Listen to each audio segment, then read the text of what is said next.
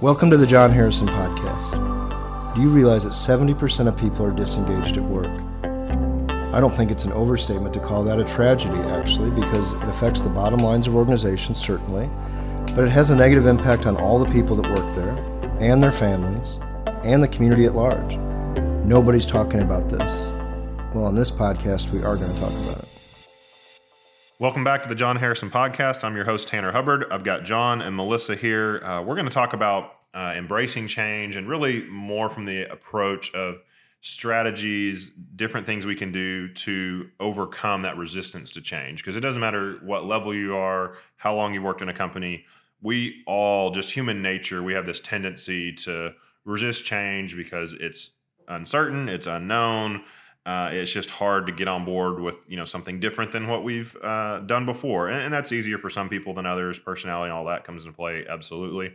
But we do think there's some tactical, practical things that you can do um, within your team, whatever level that is. So uh, I want to talk about that a little bit, uh, open it up to, to you two. Um, just kind of let's start at the high level.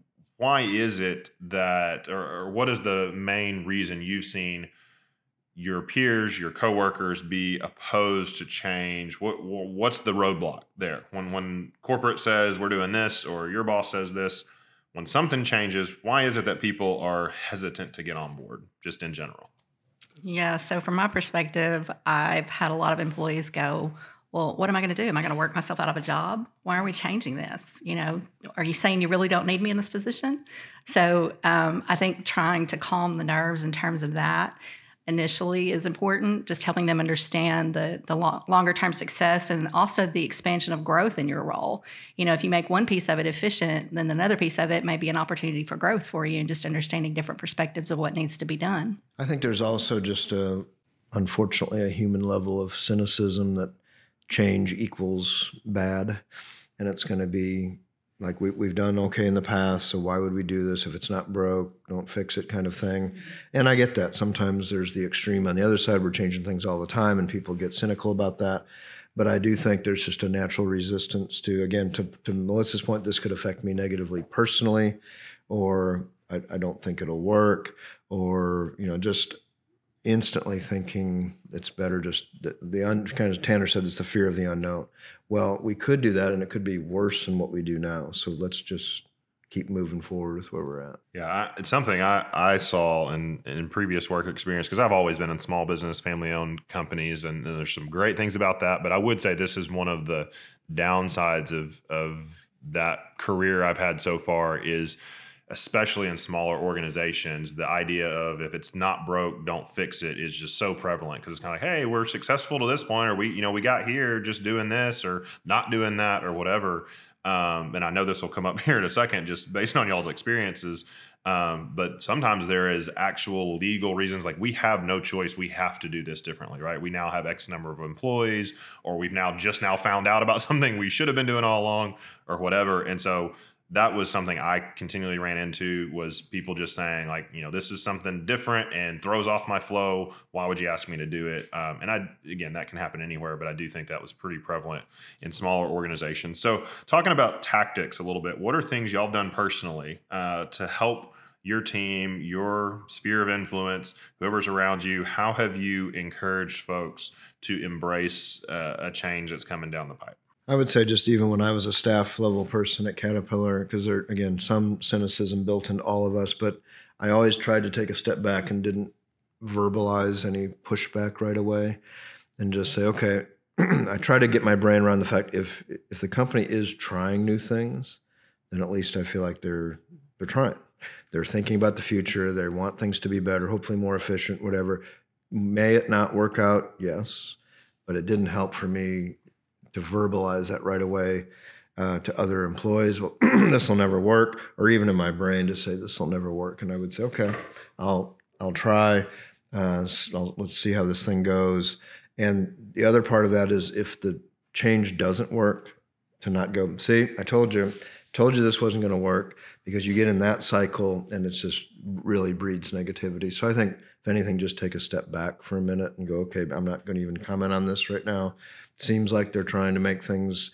Most change is either going to be the the reason behind it will be to, to help customers, to help save us money, improve the quality of our work.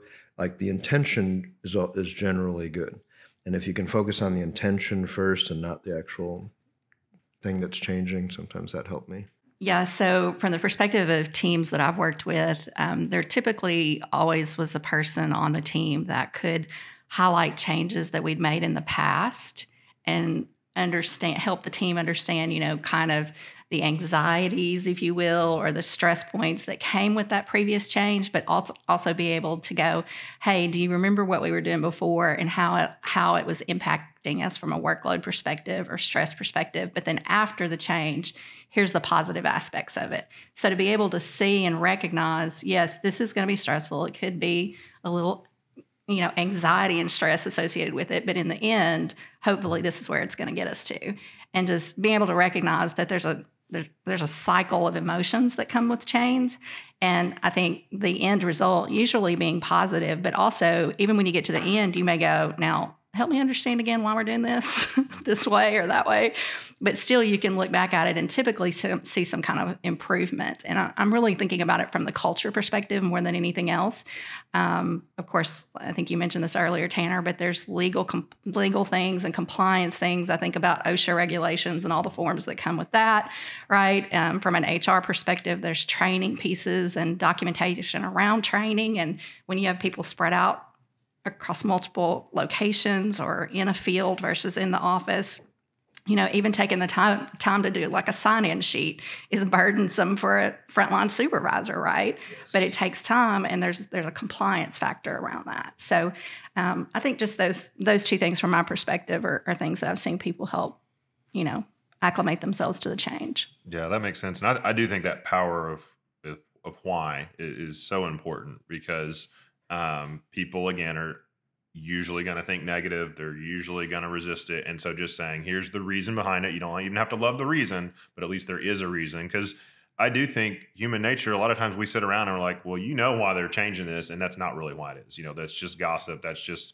you know, water cooler talk. And let's be honest, employees, we know that our bosses don't sit around, and John said this before, right? They don't sit around in closed door meetings being like, how do we change everything around here to make a bunch of people mad and make people not want to work here? That doesn't happen, right? It's usually good intentions, as was already said. So I think something we can do, like y'all both said, is just sharing that tactical, here's why we're trying to do it.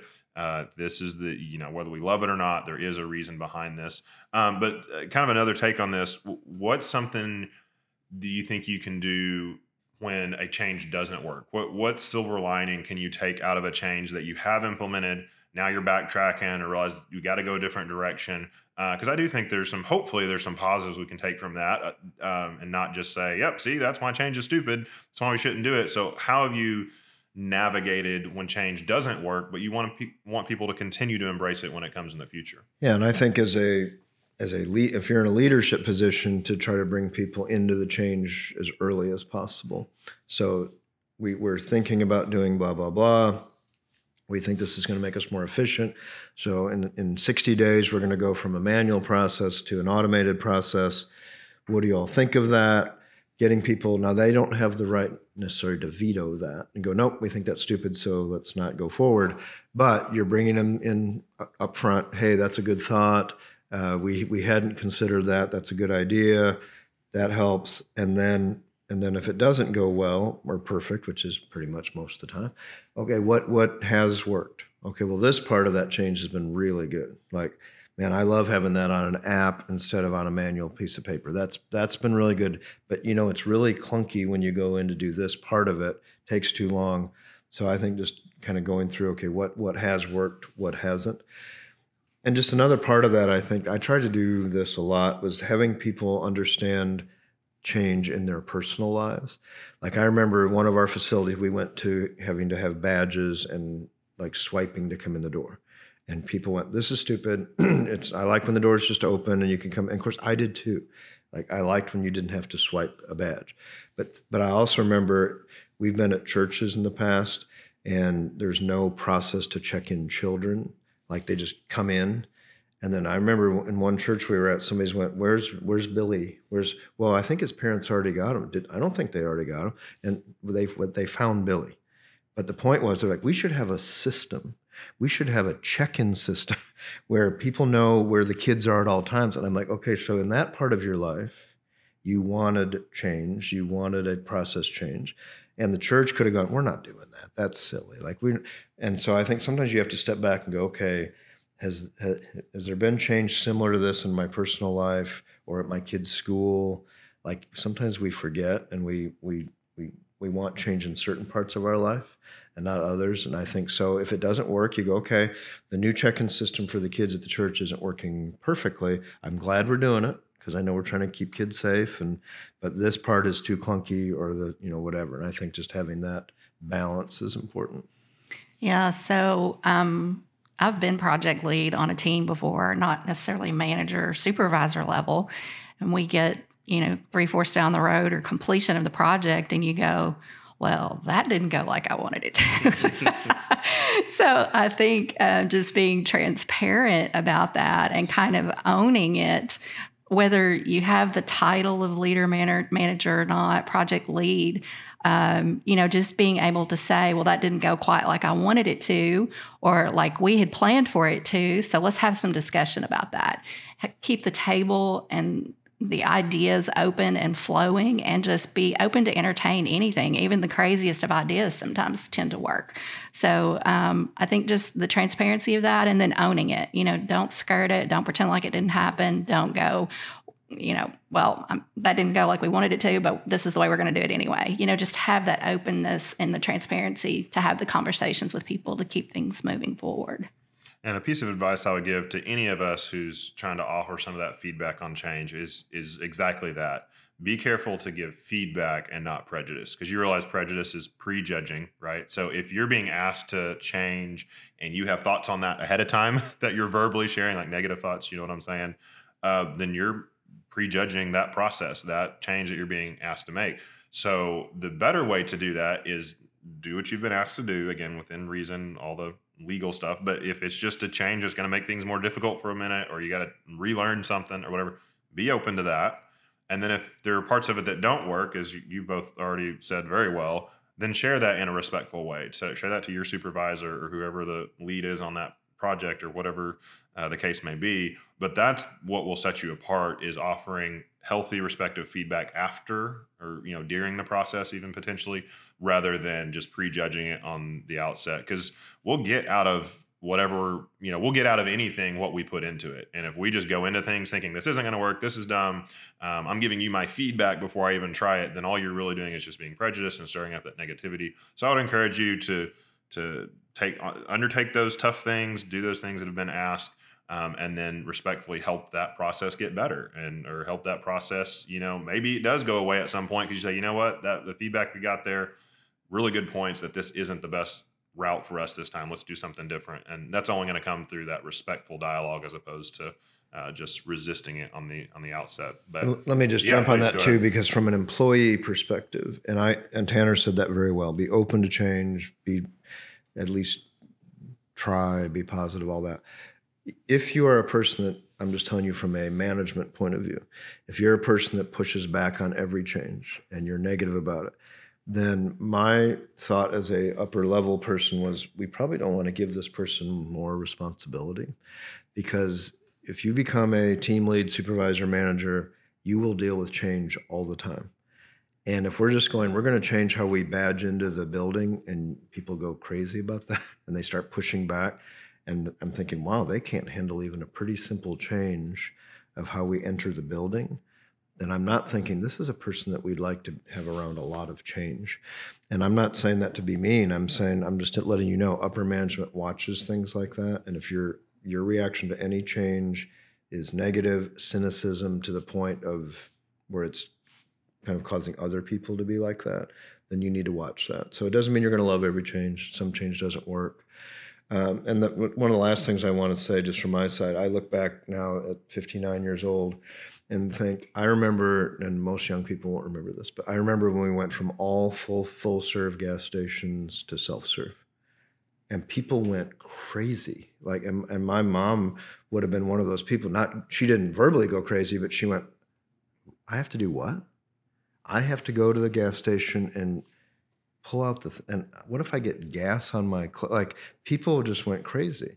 And they thought, this is the dumbest thing. And and frankly, I think it'd be cool if we had full serve stations again, because there could be moms and older people that would love to have somebody take care of that for them. But, you know, someone that's thirty would go, that was a thing. People got upset about that. Yes, it was a huge thing. Caterpillar, we went, I wore suits and ties at corporate. We went to casual dress in the nineties, and, and I'm not making this up. People were freaking out about that at Caterpillar, that we weren't going to make as much money. We wouldn't sell machines, because as soon as you dress down, your work performance drops. And yes, there were people that took the casual dress thing too extreme. But now in, in this day and age, we'd be like, people really did that? Yes. They, they were freaking out about wearing polo shirts to work. So I think a lot of the change you're going through now, Melissa kind of alluded to this, at some point you'll probably go back, you know, look back five years, ten years and go, wow, I can't believe we freaked out about that. So I think that's a little bit of, I think a mature employee is thinking, let's have a little bit of time, a little bit of perspective here. And and it probably won't be, a, you know, if people freak out in the first month, at some point they're going to be okay with it. And I think I, I think there's lots of things in our life where if we looked back and said that, I mean, Tanner's got two kids and one on the way. And at some point you go, there's no way we can do, there's no way we can have three little kids. Like, it's going to be crazy. And then when he's sixty, he's going to go, man, I missed that time. And that was fun when they were all little. So there's always a little bit of that. We have to kind of have a different perspective. Well, thank y'all again for joining us. I think this has been a great um, time. Just our team enjoyed talking about um, overcoming resistance to change, and hopefully some of this that we shared uh, can spur you along as you encourage the folks around you. Thanks for listening today. If you have any questions or thoughts about today's episode, or even ideas for a future episode, you can contact us through our website at john harrison vip dot com or follow us on any of our social media platforms.